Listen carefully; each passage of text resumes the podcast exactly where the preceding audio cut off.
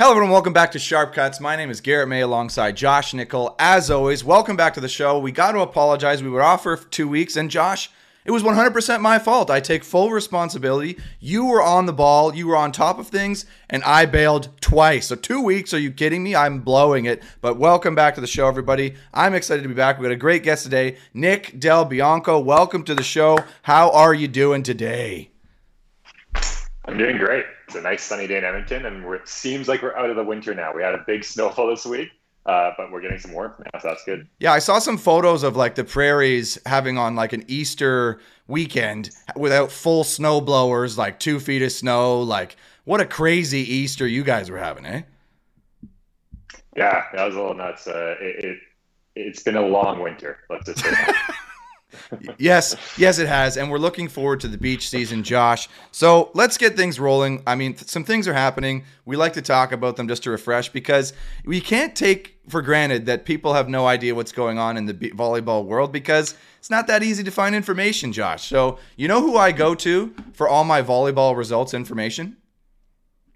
I go to Pass and Dime's Instagram to check out okay. the results for what's going on. So we've had some results, and Josh, you're gonna have to explain to me what the hell's going on with this because for me and the viewer and for Nick, we have no idea what's going on with this NORCECA World Championship qualification thing. It happened.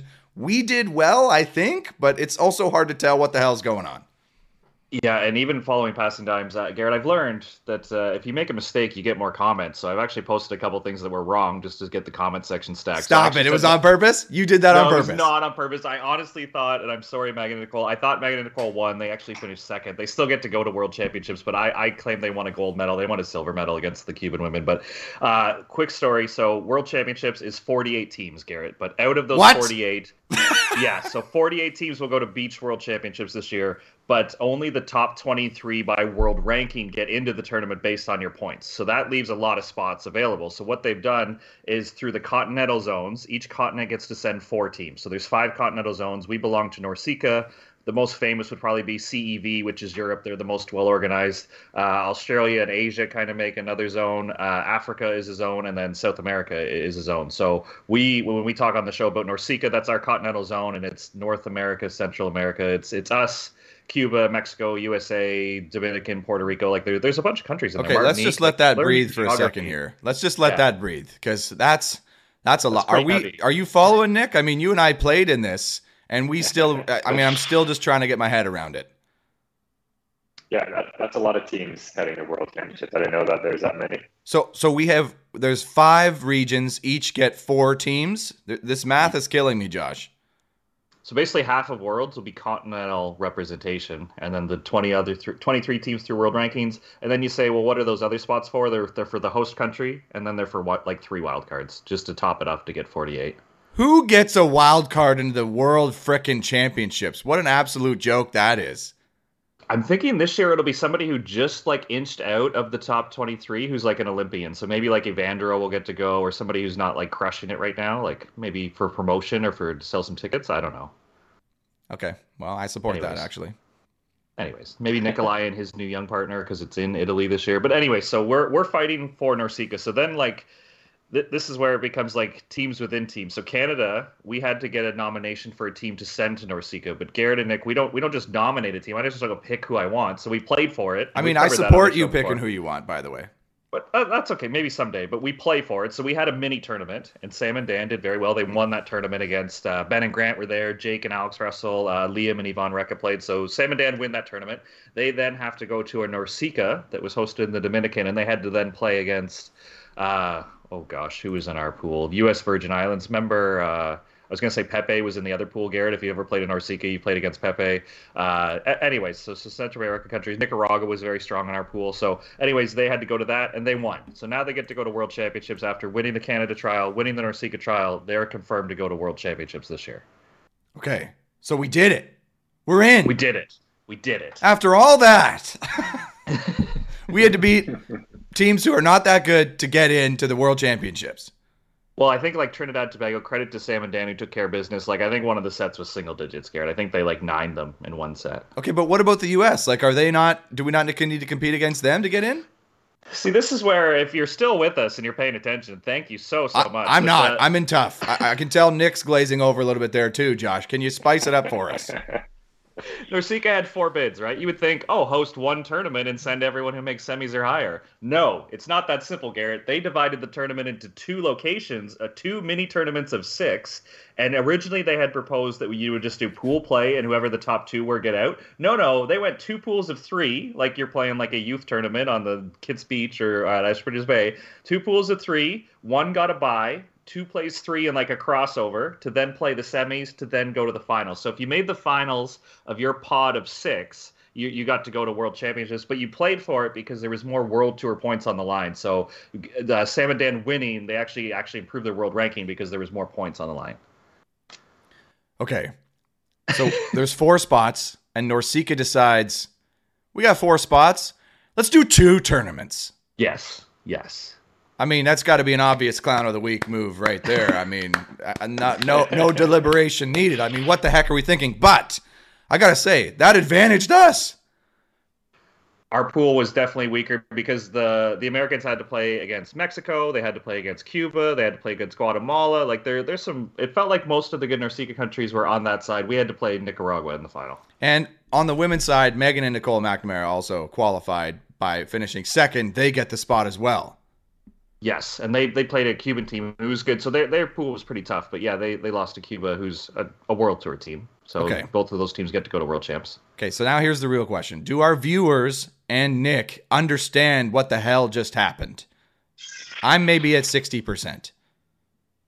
Yeah, I'm, I'm right. I'm right. There. Okay, so Josh, we got to work on our explanations here to make it a bit more bite-sized, so we can really I don't know how explain to to make this people. any more simple. No, well, how how do we make it more simple so we can tell people what the hell we do? Like you, you go, hey, I'm the I'm the coach of the national team. Oh yeah, you know what's the system? How's it? And it's like you got need ten minutes to explain to somebody, and even then they won't get it. I, everyone needs a whiteboard if they need an explanation. I feel like I should be like writing this somewhere that they could see. Like, This- without visual aids, I can't explain this, Garrett. This is a joke, an absolute joke. So moving on, Josh, because you know what? It's hard to be that excited because we still don't really know what the hell happened, but something good happened for Canada. Let's go. Let's go. Celebrate. Okay. Moving on, we also had some other results. So there was the Ip, Ip, Itapema, Itapema, Itapema? I think so. Yeah. Itapema, Brazil tournament. Uh, it was the challenger. So again, Nick, welcome to the show. The, the, there's the three levels of tournaments: futures, challengers, elites. Why we did this, I don't know. What a what a what an absolute joke our sport is right now, Josh. That's another point. Anyway, Sophie Bukovec and Brandy Wilkerson, the new team, got a fifth there, which I mean, good for them because they failed to qualify. I think in one of the tournaments were struggling. There were some questions like, "What are they doing?" Go get a fifth. Like, well done. Props to them. And if they do well in Doha, they actually have a shot at a 23 ranking. It, it's a small chance, but they have a chance to go to Worlds as well. I mean, let's go then. I mean, let's stack that World Championships and get some teams. I mean, 48 teams or whatever. I mean, uh, there's got to be room for at least three or four from Canada. Um, also, on the same weekend was the Futures Tournament, which is, again, a strange strategic move. Like, no, you can't play in both. You got to pick one and go to it. So if you're in the qualifier in the Challenger, but the main draw in the Future, which one do you go to? This one you had to decide well in advance because we're talking Itapema, Brazil, or or I forget the city in Thailand. Songkhla, Thailand. So yeah. Yeah. they're pretty far away. um, and we had a few good results. I mean, Harnett and Dorman, uh, Amanda Harnett and Lena Dorman came third. Got a bronze medal at that tournament. I mean, well done. The other results, eh, not so great. Friends of the show, Jake MacNeil, Alex Russell with the 17th, and Watani Dunn on the women's side with the 17th. So, I mean, that's the results for Canada from the weekend. I mean, I, I'm ha- I'm way more happy than the first time we talked about results, Josh. Yeah, and did we miss when we were recording? We we, we kind of messed up the schedule there. Jake and Russ, they they finished second in Australia here, and I don't think we got to talk about that on the show. We maybe did or maybe didn't. I watched that game, so uh, maybe I did it to talk about it, or maybe I just did it because I felt like it. Nick, here's the real question: Do you know anybody we just mentioned? Yes, I do.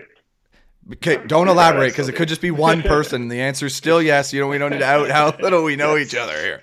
Um, yes. okay, so congrats to the Canadians for the results there. What the heck are we doing, NORCECA, with that? Um, the other bit of news that I just wanted to mention is uh, one of our top guys on the Canadian national team retired. So Graham Vigrass uh, announces retirement from the national team. I mean, congrats, Graham. Love to watch you play. A guy who, a middle player, when we watched him at university, used to stay through the back row and hit C balls and pipes and stuff. I loved that. So it, that earned I earned a lot of respect for that guy. I mean, Nick, you probably played against him a little bit more than I did. Um, that guy was a force, eh? Yeah, he was he was awesome. He was awesome at university. Had an awesome national team career, pro career. Uh, yeah, he's he's a sweet volleyball player. Well, congrats to Graham. Um, seems like he's going to be able to spend more time with his kid, who is very cute.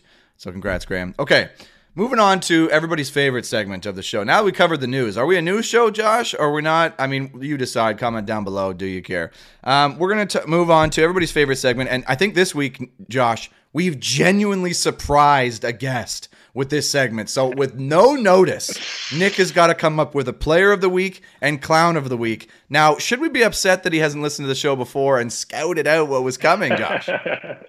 I don't know if we generally surprise him because Pierce and Nolan picked the same guy for both, Garrett. If that's not a hint that they weren't prepared at all and they just picked one for both, like that, that to me is a little suspect. Yeah, like they, they one guy picked one and the other guy was like, "Yeah, yeah, I'll just pick that too." So should we make Nick go first so he doesn't just copy us and pick the same thing? I don't want him to copy us, and I don't want his player to also be the clown of the week like Pierce did because he picked Max Elgert, and then he said, "Oh, right. but because he blew the celly because he couldn't open the champagne bottle, he was also the clown." Like he he had one player for both categories. But we want to give Nick some time here, so should we make him write it down on a piece of paper his picks, and then while we go show it up at the end to prove that no, we'll give we'll just give Nick some time. If Nick wants to copy, he can take the ridicule from the dozens of fans yes. in the comments below. So we'll see how that goes. So I'm ready, Josh, and I think I'm going to start off with my player of the week this week because I, I need to I need to share some inside.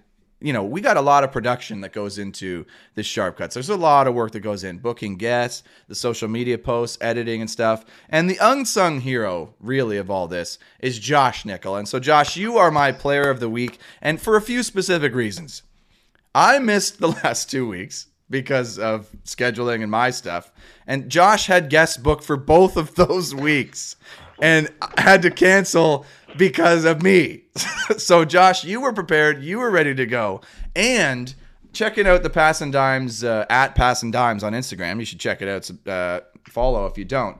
Looking at these posts, Josh, they are sweet. Like these graphics that you have for the results, bite size. I don't need to read the caption. I know what happened. I'm I'm right on. If you look at Volleyball Canada's posts, I mean, there's some good photos, but you got to read through it all in the text. Like, who does that? Show me the pictures. Let's go. And your graphics are on point. Also, I don't know how you do it, but those little sound clips of our show, love that. Like, I end up watching those and listening because I'm interested in what we talked about. So, my player of the week, Josh Nickel. Congrats, buddy. Well, I'm glad somebody's clicking on those. Sometimes, Garrett, someone will claim to that they watch the show, and I'll like press them on some questions, and I don't. They just listen to the soundbite, which is fine, but it's not the same as downloading the full episode. No, it, it absolutely happens. Like, hey, yo, I love your show. Oh yeah, you, you watch like you watch on YouTube or you listen. Oh no, I, on Instagram. Mm, yeah, do you watch the show really though? No, I'd rather somebody just say no. So congrats on Player of the Week, Josh. Keep it up. I'd love to see more Thank of those you. posts because it might help our numbers out actually. So could you, if you could just get on that, that would be. Yeah, they need great. to be a little bit more relevant. I think I'm about two weeks behind. As you can see, the last post I think was Sarah Pavan's episode, and that was that was some time ago. Yeah. So get on it, and also Any, get anyways, on your Player of the Week.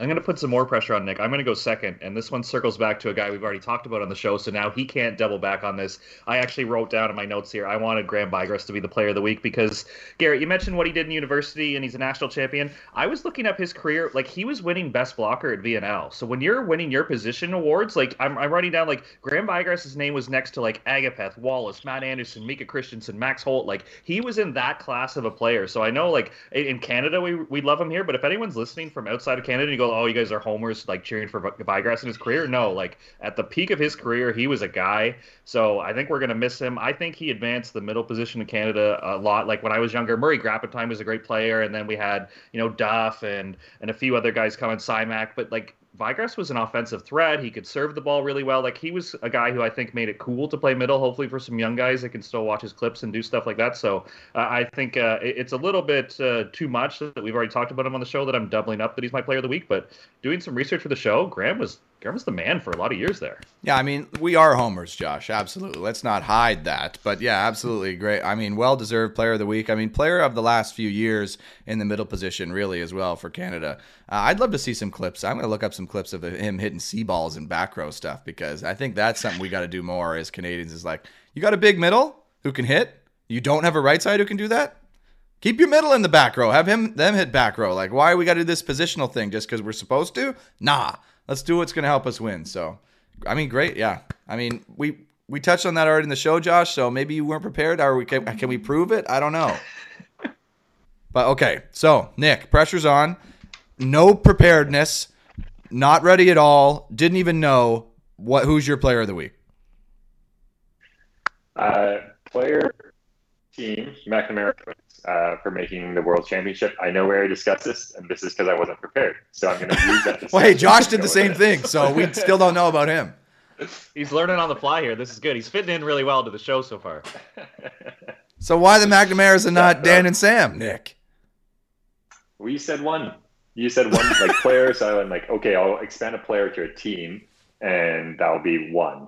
So, well, I mean, they I will say we talked about this a little bit last week when they were like they qualified for one of the um, World Tour events and we're getting some results. It was like you know out in Ontario, they were the one of the teams who from BC who just didn't really come over and really give a crap about what we're doing over at the the center, like the center of the world there in Toronto. All those West Coast people think we're full of ourselves. We are, um, but they didn't come. They didn't do that. They were doing their own thing. Now they're going to the World Championships. They're getting their own results and stuff like that. So like, I mean, mad amount of respect for that. Absolutely. I mean, you you you were kind of the same thing. I mean, you were in that same vein with them. I mean, you obviously have some inside info on them. Yeah, yeah, we. Uh yeah, we're part of the same beach volleyball club. Uh, I was one of the coaches on the women's side of the club for a while when they were like 14, 15. So a long time ago. Now, now they're a little bit different of athletes now, but yeah, they're always they're always cool athletes. They're always fun to watch. They're always exciting. They're always I I feel like they're always at the the more exciting part of the end of the spectrum of beach volleyball. Like they're trying new things. They're yeah, they're fun to watch. Yeah, so that that's actually a great point, and I'm actually on board with that. If a team is fun to watch, we should be pushing them to the moon, giving them everything they need, because yeah, that's more important. Our sport is boring, but we'll talk about that in a sec. So moving on, I mean, hey, great players of the week, guys. I mean, well done. We mentioned them already in the show, but Nick, I mean, way to mine content from the show and then just regurgitate. I mean, it's a smart move. Josh does it all the time. Um, okay, moving on to everybody's favorite segment of the week. You haven't done a post on this in a while, Josh. Is clowns of the week, um, and that one got some traction. Are You getting some heat from that? Uh, I don't think I took any personal heat, but we did get a lot of comments. Some people were attacking the show in general, which is like my baby, and I took offense. Where I don't, I don't like putting people on blast, but uh, I will say this: anyone who's against Clown of the Week, Garrett, it got more likes and shares than Player of the Week. So I feel like the volleyball community every once in a while just likes to like get on each other and really stir the pot more than we like to celebrate successes. And it, it it's fun. It's just yeah, I, I don't I don't feel that comfortable calling people out. I'll be honest with you. Yeah, I know, and that's why it's my favorite segment because I love to make you do it. Um, and and I, and I love to make guests who have no idea what's coming to do it because it's true. We do love to chirp each other behind our back, but hey, let's stand up and call each other out for some dumb stuff. But normally we don't we don't do it that well. So who wants to start? You want me to go again? Because I'm ready to go. You you go ahead. Mine's not that great. Uh, um, so I'm the kind of guy where just little little stupid things annoy the hell out of me. Like just piss me off to no end. So I've been on this like vein of when I you know, throughout the week, I like to try to keep up on volleyball and watch some games. If there's anything interesting happening, and the volleyball world, YouTube, TV strategy, just is just confusing me to no end. So my clown of the week is volleyball world, volleyball world, or beach or volleyball beach. world. It's it's hard to say. I don't know which is which. They have two different YouTube channels, so you, you got to go to one or the other. But then when you go to look up games you can see full matches for all the future events, but for challengers, they have only like these 10 minute highlight clips, which we could argue about which is better. Would you rather watch a full match or a 10 minute summary of the game with all the highlights? Ooh. Like I think as a casual fan, I would want the highlights. Right. So you're you're putting the games, you're making people pay for full matches of the Challenger and Elites on the Volleyball World TV, but you're going to put together the 10 minute more digestible highlight clips of the best things from those same games and on your YouTube channel for free. So, you know, I, I, I have no idea what the strategy there is. Like, as a fan now, there's no pressure on me if I want to see that. I don't have to subscribe. I'll just go watch these 10 minute things. And I definitely did, and they were great. So I just don't get the whole thing, Josh. I'm still pissed off about it. I'm still bitter you told everybody, hey, spend your money and go on that Volleyball World TV thing because I'm out here trying to get things for free. It's money's tight these days. Yeah, I felt for that with the old Jared, switcheroo, but mine was a positive thing where somebody said they were watching Jake and Russ play in Australia. I was like, "What? Like, I didn't, I didn't see it on the Volleyball World stream." They're like, "No, it's just on YouTube. Just click on YouTube." I was like, "What? These matches are given away for free?" I was so excited when I heard that. You were excited, but you were the guy who wants to pay for it, and you have but the thing. I was excited that I could watch Jake and Russ. It was my point, not that like where oh, it was, but I. Okay. That that sounds like a player of the week kind of thing, though. Honestly, that sounds like a huge win where we're able to watch these things for free. We get the, the best bits, bits of the game. Like, is that not a player of the week? I mean, if you're on my side, I'm definitely happy to retcon that. Because if I got some ammunition on my side, we can just dummy Josh here because absolutely free is better, Josh. I got Nick on my side. But like you don't get that so they don't spend the time on the highlight clips for the futures games. They just put the whole thing up there. But then they spend the time on the highlight clips for the challengers. I think it's like quarters onwards or something like the really the marquee games, and it, it's almost better than watching the full game. So what are Is we doing here? Camera at the back, or are they making like their own like edits and the camera's closer to the court? Is it just the coach view camera? Yeah, it's a bit of both. It's a bit of both. Hard to say. Okay, because there was camera at the back. I bet you they just have an intern going through VolleyMetrics saying, "Okay, that was a big block or that was a big kill." Like it doesn't seem like that time consuming if that's what they're doing. Speaking of interns, if anybody's out there looking to intern with sharp cuts, I mean, we're open for that kind of stuff. Um, yeah, it's just the side or end camera, but on the the challengers and above, they have an actual presentation. Like they have like multi-camera okay. systems, and so they have a lot more ammunition to work with there. But yeah, I mean, those are great. Like, why would I watch the full game? Volleyball's boring.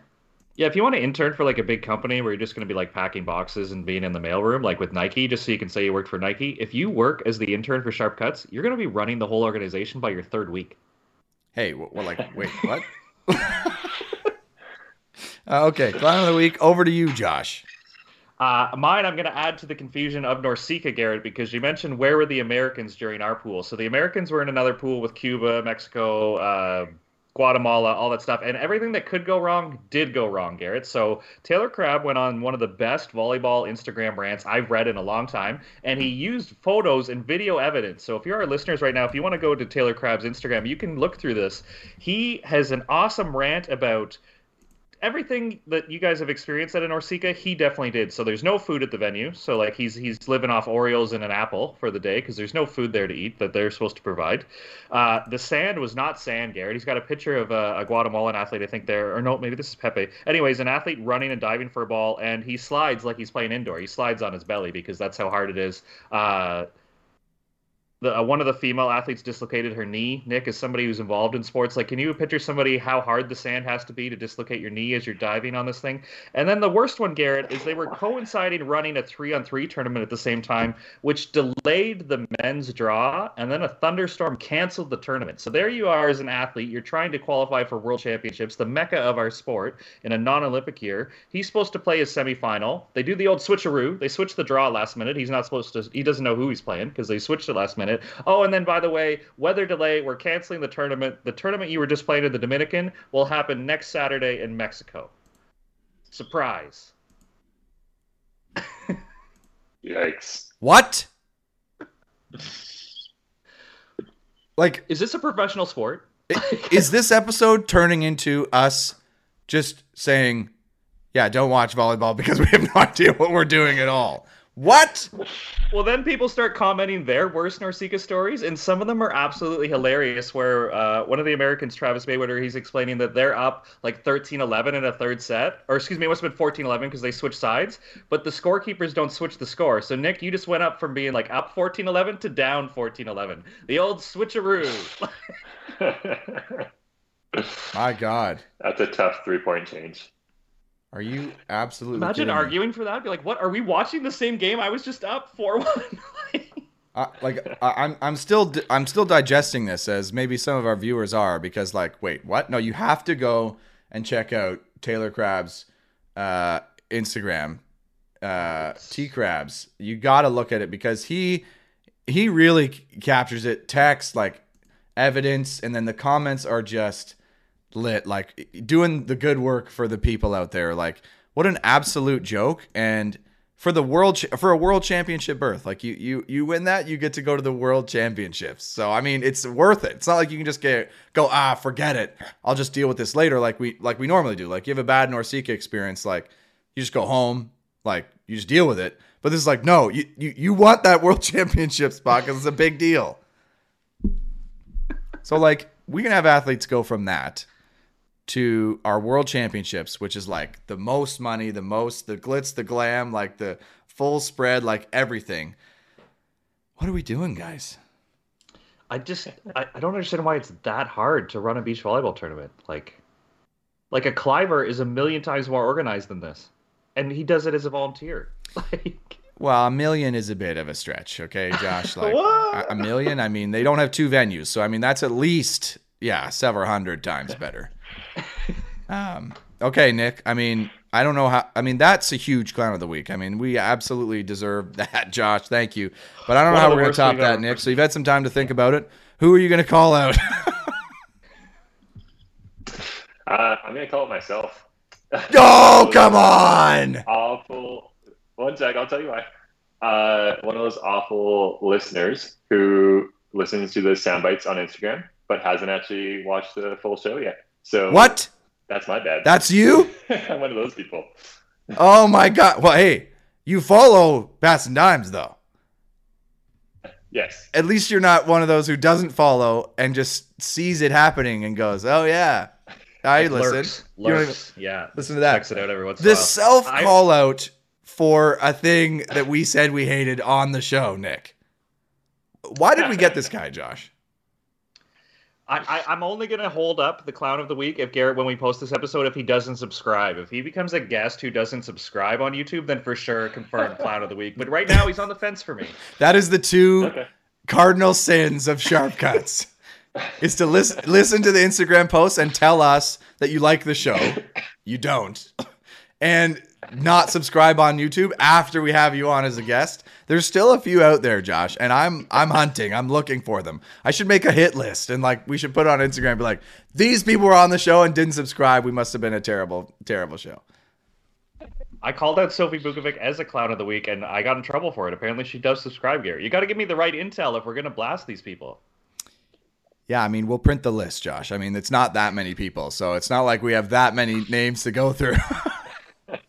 um, okay, so that's the clowns of the week. Um, so just to summarize, Volleyball World, NORCECA, and Nick Del Bianco are the clowns of the week. I mean, Nick, you're in good company in the clowns of the week this week, uh, Yeah, getting called out. to be to be part up there, yeah.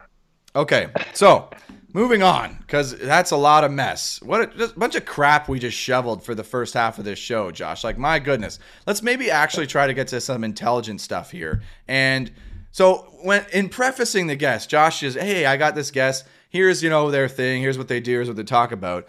Josh said, I- "I'm going to quote you, Josh, because I feel like eh, sorry to just put you on blast here. This is what you said." arm swing and shoulder injury prevention. That's kind of his thing now. So, I mean, maybe Nick, if you let Josh know if that's not a good summary and he needs to figure figure it out. But yeah, I, I don't know. Hey, I'm just just stirring the pot. But you're gonna have you got a lot of ground to cover with me to to convince me of this stuff, Nick, because I'm the biggest skeptic I think of any of this technical technique, this and that, th- th- this and the whole thing. So I'm I'm curious, and let's get into it. What it, what does Josh mean by this is your thing now? And and should Josh get better with his descriptions? How come you're asking him what I think? That's putting him on the tough spot right away here. No, I'm saying, what does Josh mean by this is your thing? Because he knows what his thing is now. Apparently, Josh may or may not. We'll see if you're right. Yeah, uh, that's a big part of what what what uh, I do and what my company does. Oh, it's uh, only it's not the whole thing. It's a it's a big part. It's a big part. I'll give you that. Um, it's what we've kind of been talking about online uh, the most recently. Um, so yeah, I, I would say pretty good, pretty good this year so far. So Josh is kind of with it. So, but it's not the whole thing. So tell us what what are you doing? Josh said earlier that you did some stuff in Ontario, like you're traveling, doing this stuff. Like people are are interested in shoulder technique and injury prevention. yeah, yeah, it's actually it's it's one of the things that we do that is probably the most interesting, I would say, uh, for young volleyball athletes. Um, it's a combination. So what we do is we work with volleyball athletes to uh, get them playing, like performing at a higher level, uh, while staying healthy and resilient to injuries along the way. Um, we see those two things as going hand in hand, like high performance being healthy. Um, when you just have high performance but you aren't healthy, you fall off the, the track, you injured, you sideline, you're no, no, longer playing, so you're not getting better at volleyball if you're not playing volleyball. Um, so what we've been doing recently is we traveled across Canada, a few different locations, um, and ran some arm swing camps. So we call it the arm swing evolution camp.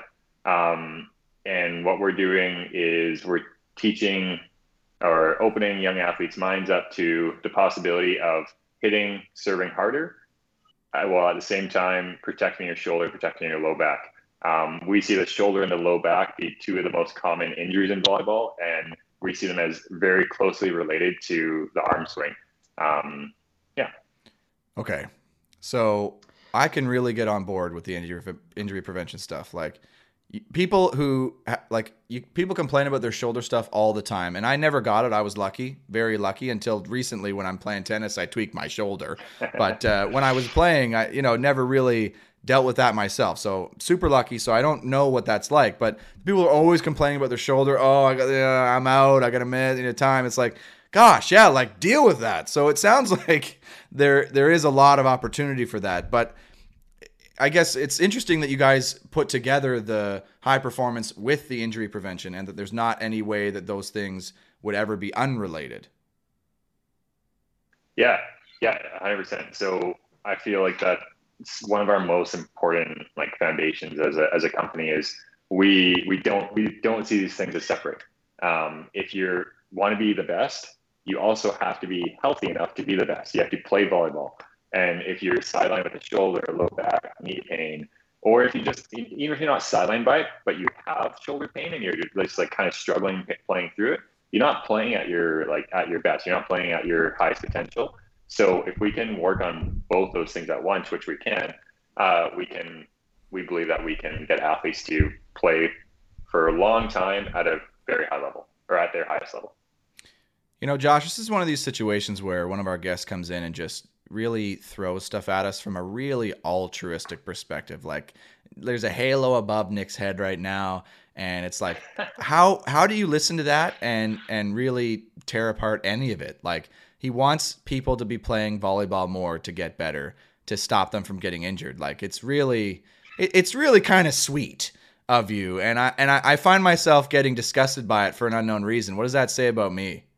Well, I think uh, you, you, you, maybe you were under the impression that I was underselling him when I messaged you to say you were big time. He, he's big into athlete performance. It's like if somebody were to describe sharp cuts and they just say, "Oh, they talk about the volleyball news." That's not everything we do, Garrett. You're gonna laugh. You're gonna yeah, cry, but, you're gonna yell. Yeah, but you got system. it. You know, but like, yeah, you, okay, maybe you got it. Where I, I undersold him big time here, but I think this is super interesting stuff, Garrett, and I think it's stuff that doesn't get touched on a lot at the youth level. Like this is pretty specialized stuff. So I think you could coach club, you can coach high school, and you could do the technical tactical. But I think there's definitely a need for this because it gets into injury prevention, it gets to strength, and it gets to stuff that you don't really spend. Like if you have a two hours of practice, Garrett, I'm not sure how much you're spending on prehab or rehab stuff. So I think there's definitely like a need for this to keep athletes playing longer because like I think back to my younger days when I started coaching club, if an athlete had a shoulder injury, I think the instinct was always to send them somewhere else. I don't think many youth coaches can fix this on their own. Is that is that fair to say? Nick, in your experience, that you're kind of aiding existing coaches to try to keep the athlete in the gym with them as well? Yeah, I'd say so. I'd say uh, we, we also work with coaches, and like as we're running these clinics, we we bring coaches in for a workshop because ultimately, like these these camps are planting seeds, and we're planting seeds in these athletes that like they can go away, they can use it, you they can try out some new things in their practice. Like when they're away from us is when the real changing is really start to happen. Um, but yeah, we work with coaches so that we can equip them with some of the knowledge and tools where they can do a certain like a couple things or a couple priorities in their warm up or a couple priorities in their attacking when they actually get into attacking drills that will actually help out the shoulders and keep athletes, uh, yeah, on the court playing volleyball. And it's not to say that okay now a coach is becoming a physiotherapist. That's just a whole different realm. Um, but it is allowing coaches to do some things preventatively so that they can yeah, have their athletes playing volleyball because that's what every coach wants is their athletes to play volleyball, especially when it matters the most, like at the end of the season. And typically that's when we get a lot of injuries is because we've just had this really long season and we're doing a lot of wear and tear, doing the same motions over and over again. And then by the end, our bodies just can't handle anymore, where that's the most important time to be healthy. So if we can get athletes shoulders, backs healthy, hitting harder, and then still having that at the end of the season, that's a huge win for us.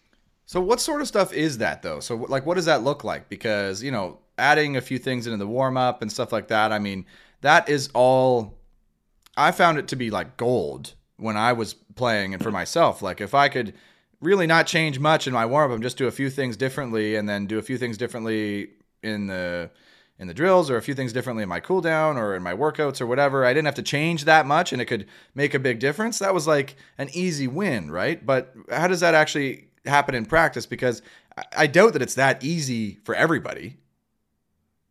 Yeah, totally. And I think kind of what you just described there is like we don't want to just add here like here's these 50 things to do, and when you do these 50 things, you're going to be awesome. You're going to hit the ball harder, maybe, but there's another two hours of practice on top of your only two hours of practice. So we recognize that athletes and coaches they have other skills, they have other things that need to be prioritized at the same time. So it can be as simple, Garrett, as like we talk to athletes about playing pepper. When they're playing pepper, let's develop a good arm swing as we're playing pepper. Let's change the mindset of what we're trying to accomplish with, with, with pepper and actually as an arm swing technique training time. And we can actually, because we all play it, uh, whether we like it, like pepper or not. Like most teams will end up playing pepper at some point in their warm up, let's say. So if we can actually develop some good patterns there and then we can transfer those good patterns as we're uh, going up, going the rest of the way to practice. We can start to see some cool changes happen. So it can be as simple as a mindset, like just changing that with what you're already doing. It can be for some people they need more range of motion or mobility. So like doing knowing what you need to do for yourself. Uh, so like let's say I need more thoracic rotation. So I need to be able to like rotate my spine better um, because we love rotational attacking patterns. Um, and so maybe I just do one or two quick drills on my own after I tap my shoes, help me rotate better. And then I use my mindset and pepper to use that rotation as I'm playing. And then slowly, eventually, that becomes uh, easier and easier to unlock as you're jumping and attacking in a game. Um, so it's a bunch of different areas, and it kind of just depends on the athlete and what their what their limitation or what their weakness is. See, I started this episode determined to disagree with you and fight you at every step of the way, but you've now you've called out another thing that I hate is the lazy ass pepper. Is when these guys get in there and they're just doing the you know just fooling around, like so, so absolutely, yeah, like uh, you, are winning me over, and I don't like it that much because it's changing my game plan. And t- don't fist bump over there, Josh. Don't look so smug, okay?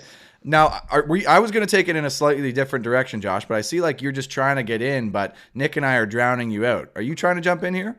Well, I do have one question for Nick: How he does defend against the pessimists? Say Garrett is coaching a club team and an athlete goes to you. Why me? what do I? I just after I finish. Okay, you know? Yeah, no, continue. Swing is such a complex movement, Nick. That like, uh, let's say from baseline motor learning, it would probably take eight to twelve weeks for an athlete to really acquire the skill to do it well. But if they've been doing it wrong, now we're adding times because we're trying to break a habit. So what do you do to like someone who says, you know, Garrett sends little Johnny from his club team there, and after two weeks he sees no improvement. Like, how do you guys keep the pathway going? going or saying it's going to work because, like I said, the arm swing is one thing that it can look good in your gym, but as soon as he goes back to like his high school team, maybe he's doing something else or the old habit just dies hard and he doesn't actually make the changes.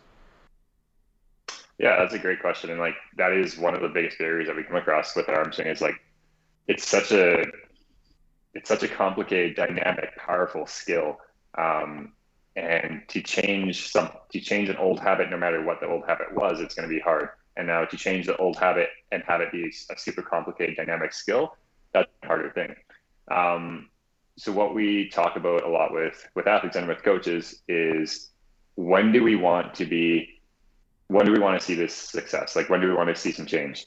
And it's kind of the answer there is no one right answer. It's like we want to see some change right away which for most athletes we see a little bit of change right away. And then we want to see change as we're develop, developing in our career we don't need to be uh, hitting the ball at our hardest when we're 15 but we do want to be hitting the ball at our hardest when we're in our 20s so we need to develop these patterns now because if you want to take your game to the next level, get into college, get into university, go to national team, go pro, all those different cool pathways, um, we need to like you, your your chances of doing that go way up if you have a cool arm swing, if you hit the ball hard, and if you're on the court because you're healthy. So it's a, it's a bit of like yes, we, we want to see some immediate change, and I think we do some, see some immediate change and then just the the mindset, the growth mindset, like it, it doesn't just have to happen right now, but we need to be preparing this athlete for the rest of their career, not just for winning the. See, Josh, I see where you're trying to take it with that question, and I don't like it. That is my biggest gripe because when Nick talks about injury prevention, I mean, how can anybody not want that, right? Unless you're the player behind the players ahead of you, you want them to be injured so you get more time. Um, but really, nobody except that person should ever even get anywhere near wanting people to be injured and having shoulder issues. So, like, if you can change a few things, change this and that to stop yourself from getting injured, great. So, change, yeah, it takes a while, whatever, get the pathways, all that. But there's a subset, and this is maybe coming from my my beach mind because I think a lot of this in the club system and stuff is indoor focus because that's where you have a coach, you have these formalized practices and stuff like that. So from my beach mind, I always think about the guys who I played against and girls who I saw who don't have, they, they clearly have terrible arm swings, right? But they're never injured. They never have shoulder issues. Um, and I always saw and talked about with my teammates about how that is sometimes a competitive advantage is when you can see somebody with an unorthodox way of attacking uh, or serving that really adds to their game and makes it difficult to read or difficult to play against. And if that player doesn't have shoulder injuries, right? Like if the player has shoulder injuries, they're out like it's hurting them regardless. So are they gonna like take that their bad arm swing and get a few more kills, but be out for two months because their shoulder? No, probably not. I wouldn't make that. But I always wonder like changing people's technique for the chain for the sake of changing people's technique always rubbed me the wrong way because I played against so many players who I was like, damn, I have no idea where they're hitting the ball because they're just flailing their arm about. They don't know. Maybe they don't even know where it's going, but it's still tough to defend against. I'm curious if that plays in or if it's more, hey, let's help these people do this and stay and stop and not be injured, or do we actually need to change some things in their arm swing? Yeah, that's another great point too, and I think yeah, that, that's a good one. So, in our view, like actually, Garrett, let me put this back on you first. Like, what is it about their arm swings that you would say are unorthodox? Like, what were they? Well, kind of I think it's easier to say like what a true arm swing looks like. You know, you got the high elbow, the follow through, the snap through, right? I always found like people with those arm swings, they could hit it potentially harder, but you always had a little bit more idea where it was going. Um, so like Brouwer, Meeuwsen are a great example, the two beach guys. One guy has a perfect arm swing, and the other guy's is a little bit wild and and flaily.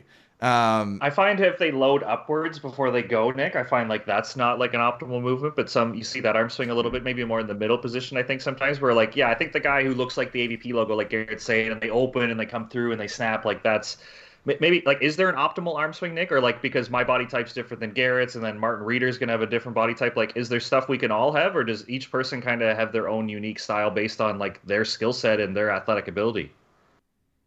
Yeah totally. So i think we we kind of we've broken down like there's a bunch of different commonalities between what the best attackers in the world not only best attackers but like the ones who hit the ball hard and and they're healthy. Um, so those are like to us those are the best attackers. Um, so there's a bunch of commonalities there. We kind of broke it down into three main uh, three main things to look for. Uh, first one is a rotation dominant. So, like you said, with that high elbow pullback, kind of leaning back, that's an extension and flexion pattern of the spine, or like we like in volleyball, it's like a pike, a pike hitter. Like if you're like piking a ton your your hit. Um, we don't love that pattern, um, and we can talk about why in a second. But like we love more of the rotational based patterns. Um, one is rotation, uh, looseness. So like even Garrett, like you're kind of saying, like that crazy uh, loose arm, that's actually pretty cool. Um, like the the ones who hit the ball the hardest actually have a super loose like hand uh, as they're drawing back and the whole time they're coming through, and they don't. So looseness um, in all different aspects of the arm swing is huge for us. Rotation loose, and then uh,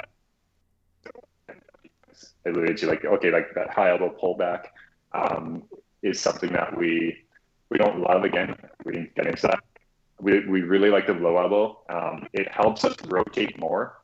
So if one of our keys is rotation, we need to do things that help us rotate more.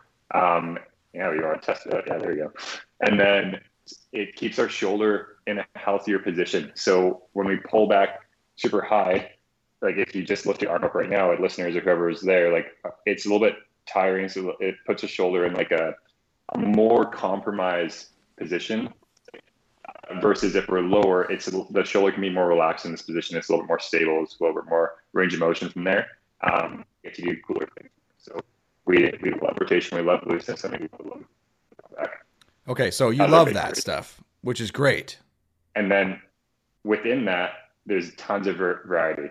So we we show uh, when we're doing these camps, we show athletes on the in the middle, on the opposite, on the left side, uh, male, female, and they all do these three things, but they all different body types, different athleticism. They all look slightly different, um, and that's perfectly okay. And like you said, Garrett, like that's an advantage. Like you can look different, you can do things slightly different, but if you're following those three things, typically you're gonna hit the ball like you're gonna hit the ball as hard as you potentially can, and you're gonna be a little bit healthier.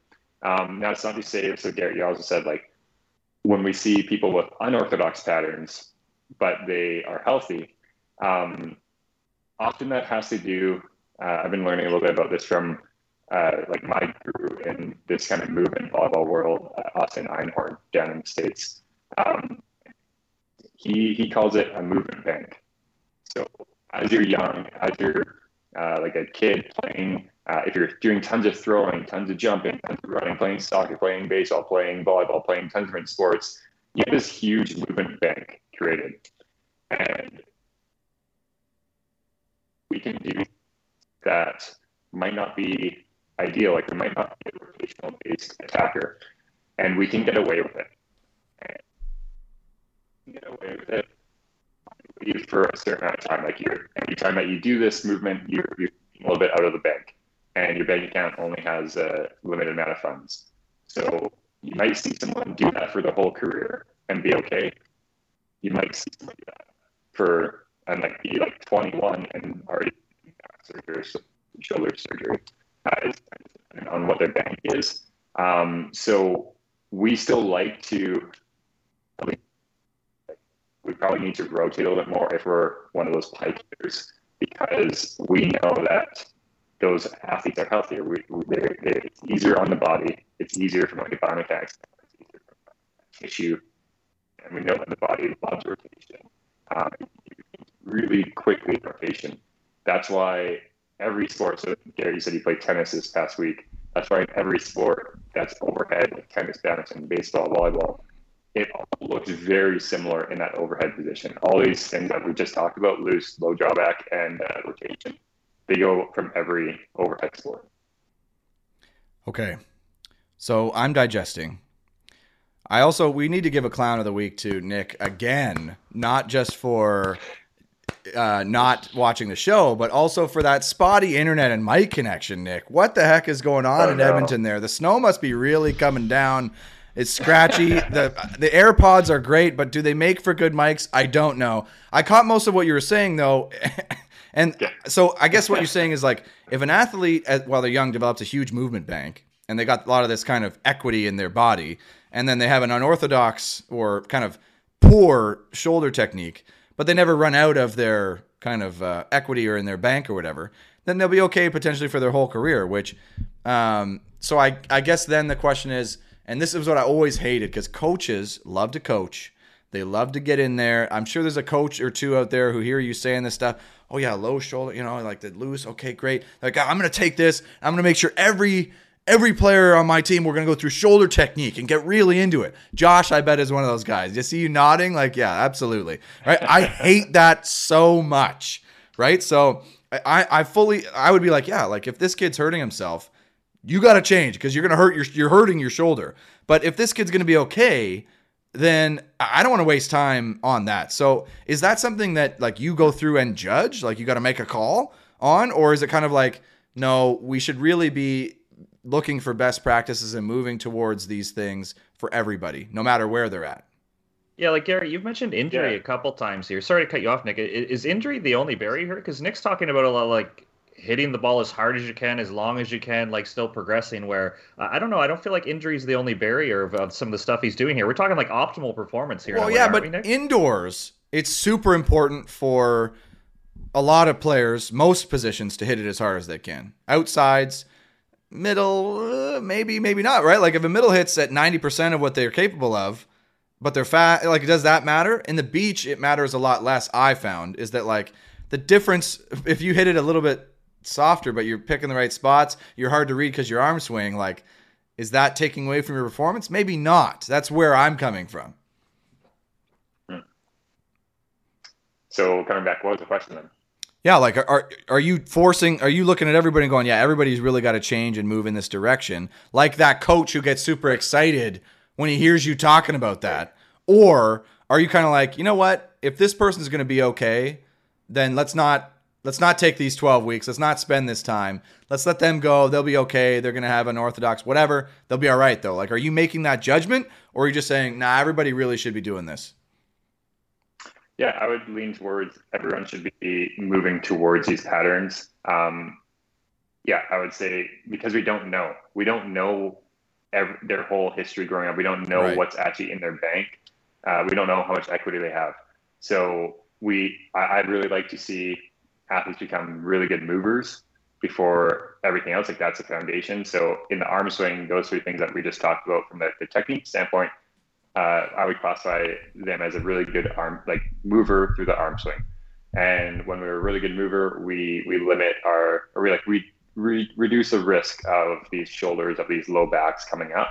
And whenever we can do that, I'm like, let's let's try that out, and let's see how it goes. Let's let's experiment with it a little bit, and yeah, let's see what other results happen. Because also, like Josh said, like usually these patterns do help you hit the ball harder, and I I think yeah, beaches, indoor for sure. Like if you hit the ball hard, that's beneficial.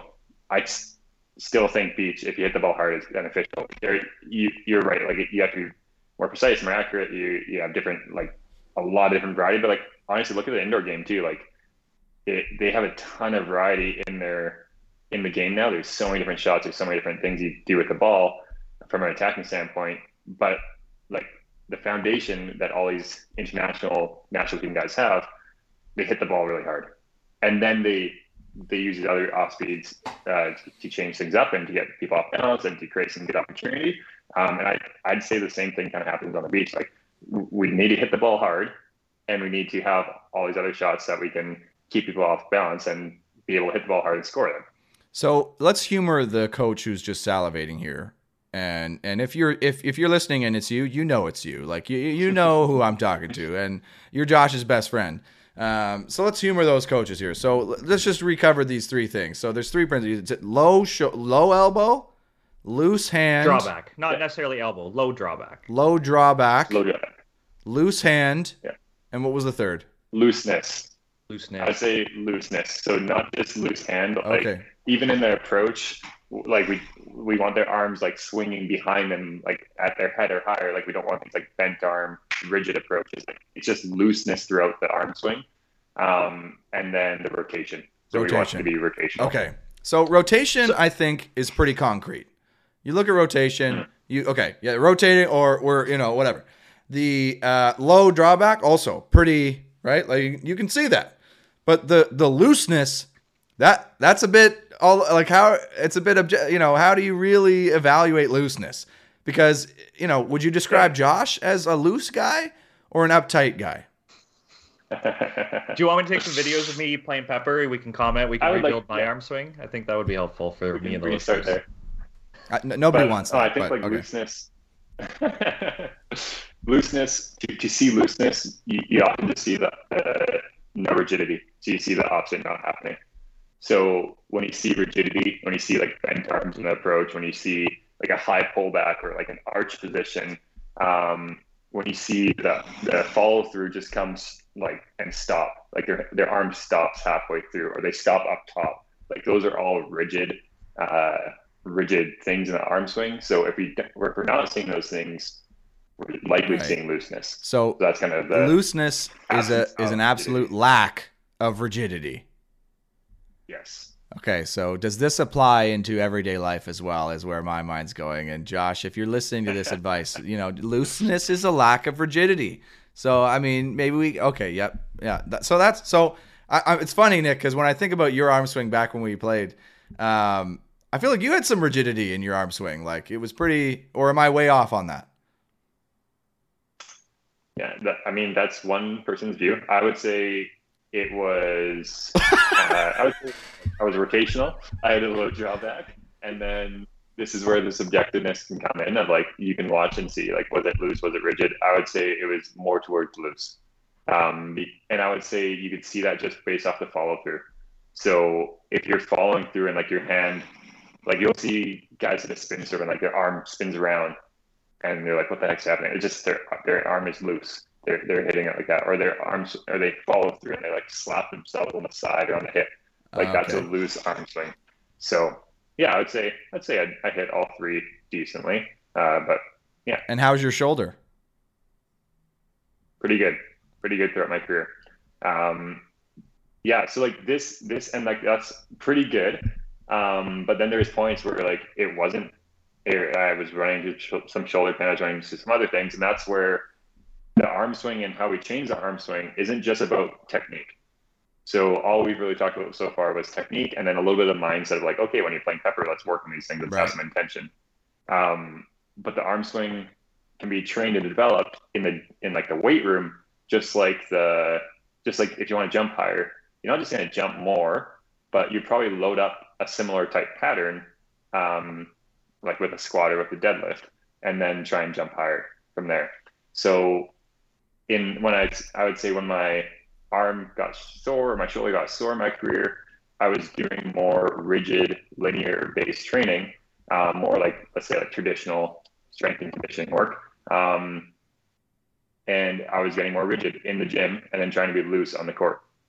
And that just wasn't that doesn't really go very well. It doesn't really uh, cross each other's paths right. very well. Right. So there's there's these two other things that at the camps we try to work on, try to uh, again plant seeds in, and that's we need range of motion or mobility. So we need the body to be able to like to rotate, let's say, because we need to rotate our technique, so we need to rotate just normally. And then we don't just need to rotate and be like really bendy and like a yogi, but we need to have control over every bit of our rotation so that we can then translate that into this dynamic, powerful pattern in the air. So when my shoulder was getting sore, I just wasn't. I, I was losing some mobility. I was losing some rotational control, and I was becoming more rigid in from the gym. Right. So I mean, if if Nick Del Bianco, after explaining all this to me, walks into my gym and says, "Hey Garrett, let's you know try to work on some things to improve your shoulder uh, technique and stability for the long term," and you lay it out like that, I mean, I'm not, I'm not, I'm not shutting it down. Like you've, you've, you've, you've explained it in a in a way that I think is really palatable for old school guys like me. Now, I say I'm not one of the most old school guys, but I, I say that, and I so as I mean that's awesome. I mean, I have nothing to tear apart, and that's probably good because it is your job, your company. So I mean, that would be a real a real dick move if I were to really jump in and start critiquing what you're doing. Uh, I do do that with Josh though, so I mean that's never going to stop, Josh. Garrett, if you had to think about it, what did your dad describe to your arm swing as somebody who probably coached you the most? Because I, I thought it was fascinating in learning about motor learning that external focus can be key. So when Garrett was learning how to handset Nick, his dad just told him, set the ball with no spin, Garrett. And that was enough feedback for him to like feel it out where he wasn't like a super technical, this is where your left foot goes, this is it. So learning how to set was very external and very like ball performance and focus. When you guys were talking arm swing, what was something that either like John May or Marquise would draw to you? Because not to pump your tires, but your 18 year, you were super busy. You were playing club on like the best club team in the province. You were training beach on the side to go to world championships. Like the volume you put on yourself as an 18 year guy, I think you won OFSAA. Like you had a ton of volume and you didn't break down. So you must have had a pretty healthy arm swing to handle the load you were under. Yeah, I think I got lucky. Like, um, again, because genetically, my dad had a perfect arm swing, like full extension, like never, you know, then just him and Reed, my brother, just had weak shoulder, like just bad shoulder stuff. Yet I got the same arm swing technique, but just much stronger shoulders from my mom. So I, uh, you know, like he, he always, he, he never needed to deal with it that much, but it was always reach high, swing hard, hit it deep. Um, and that was instilled from pretty young age. And I, I think, and one of my pet peeves is when you watch teams do like that meter ball warm up or like they do a lot of like just bouncing the ball, hitting it like straight down.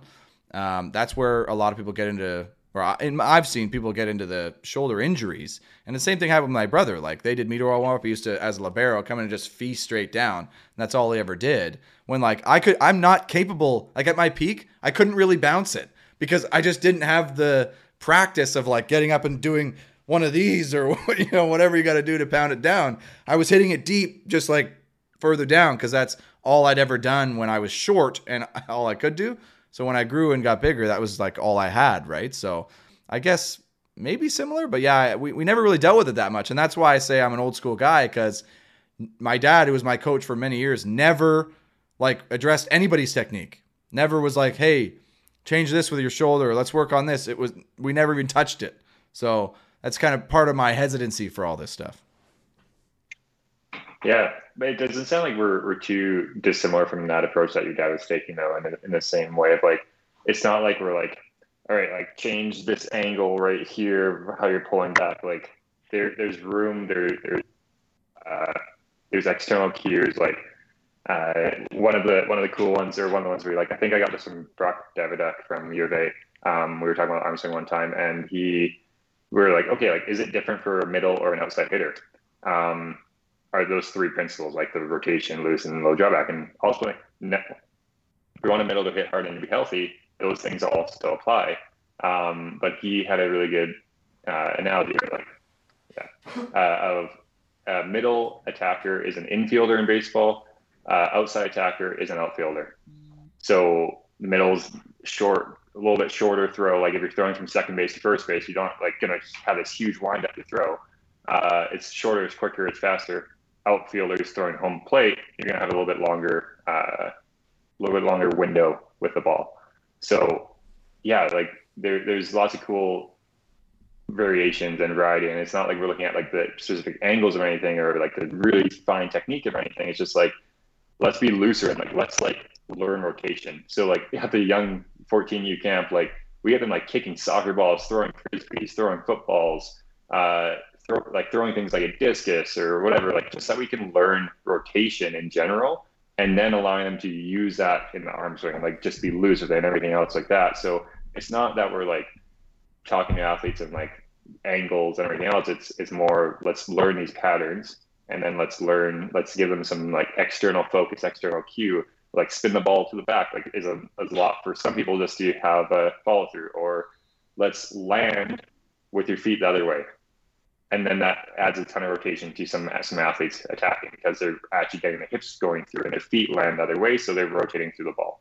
Um, so things like that i would say. So it, there's some there's some commonalities there. Yeah wow. Um, so we need to get this message. It, it seems like a healthy a healthy message out to the volleyball community at large because I I would say that you get probably a lot more people on the extremes of the either end of this thing than than is we probably should have in our sport, especially at the young ages, right? Because club is such a key time for that. Because you said if you get to university, like it's almost yeah. kind of too late for that. Almost like you you're so established in what you've been doing for so many years, and you maybe already have injuries, right? That you got to kind of recover and get better at. So, because I feel like, and correct me if I'm wrong, in our experience in the volleyball world, we have people who don't think about this stuff at all, don't worry about the health and kind of development of young kid athletes. They're just trying to do volleyball stuff and don't worry about this movement things, especially for like 12, 13 year olds. Or we get the other end, which is like the volleyball snob, like Josh, who want to just change everything about your technique, and because that to them is coaching. So we've got like it seems like Nick, and I'm I'm very thankful uh, that your message seems to be in a really healthy place with it's like, hey, we got to get better at this stuff. We, you know, we want to do well. You want to play longer. You got to do these things. But also, we're not trying to reinvent the wheel here. Like, let's not. We're not. We're not picking apart everybody at the same time. So I'm I'm fully on board at this point. I can't believe I'm saying that, Josh. But Nick has fully convinced me. I, and you need. I need some material. I need to do some stuff myself because my shoulder is not good right now because I've done nothing. Are you surprised, Yeah, Josh? I think you're shocked. I'm I'm glad you finally come to this this side. I'm. What do you no no? Did you not hear what I just said? I'm not happy that I'm on the other side where like I'm labeled as somebody who my way is the only way, and we have to change every athlete to look like a Josh Nickel robot because my way is the best way. I don't think that's how I. I didn't say that uh, either. I didn't say that either. You implied it. You implied it that that is what coaching is. Is me saying this is what an arm swing looks like. We're Absolutely. really No, hard. you are like that. You yeah. well, good. It's good, Garrett, to see you like be open to learning and have this conversation. It helps that you and Nick played beach together. That you're at least you know willing to listen. Where maybe it was somebody else in this community and they came on, you'd be like, no, this guy doesn't know what he's talking about. Where you guys have shared the court book together, so I think there was some respect there to set the table for the discussion today. Absolutely. And he also articulated his points in an intelligent way, which we respect on this show. We don't always follow because the IQ is not always the highest, but I mean, it was digestible. Nick, like a good performance. I mean, this is the show, man. Like, what did you Thank think? you. Thank you. Yeah, that was fun. That was fun. Uh, yeah, and I'm actually gonna just get the the shoulder thing that you're feeling right now. Can I give you like one thing that like if you just did this, it would probably you probably just could be able to go play tennis all the time. Yeah, no, I need that. So if it, yeah, is it free though? Because we don't have the budget for you, probably. Yeah, yeah, yeah. Totally. uh, go rock climbing or bouldering, or go to a playground and swing on the bars or hang from the bars, and just do it back. Okay, so hold on though. You're suggesting that I go to the playground with the kids and swing on the monkey bars. Oh yeah. Okay. Oh, I'm telling my fiance. I'm going to tell her. No, hey, Nick told me I should be doing this. And if anybody asks and says, "Hey, why is that grown ass man on the monkey bars?" I'm saying, "Well, come on, what, uh, shoulder shoulder strength." How many times I got to do that? Once? Fail set. Once every now. Oh yeah, like twice a week. Twice a week, go play around on a playground, go play around on a boulder wall, go play around at the, the rock climbing gym, whatever it is. Um, yeah, like that's that's one of these big reasons uh, we're seeing so many shoulder issues. Like, yes, technique's this big thing, but also like they they just need to have like our shoulders are evolved to to hang, swing, and climb. Like that's one of the things that humans evolved to do. And now we just don't do that in our daily lives. We don't typically do that in the gym ever.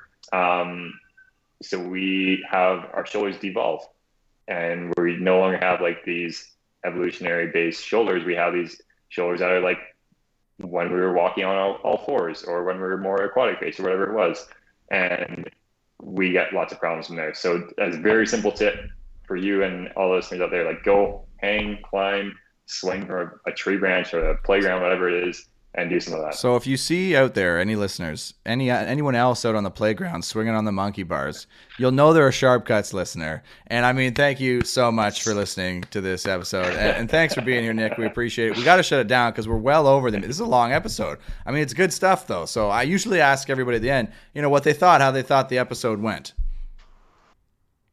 Yeah, I loved it. It was fun. Uh, Garrett, I, I'm, I haven't talked to you in a long time, and it's, it's pretty cool to reconnect and to see your energy in this. And yeah, that was fun. Awesome. Well, we were happy to have you, man, and maybe we'll have to have you back. And we'll, you know, what we'll have to do, Josh, is we'll have to pair Nick with somebody who's like really either has a terrible shoulder and needs the help, or who's so against it, like worse than me, and is like, Worse than you.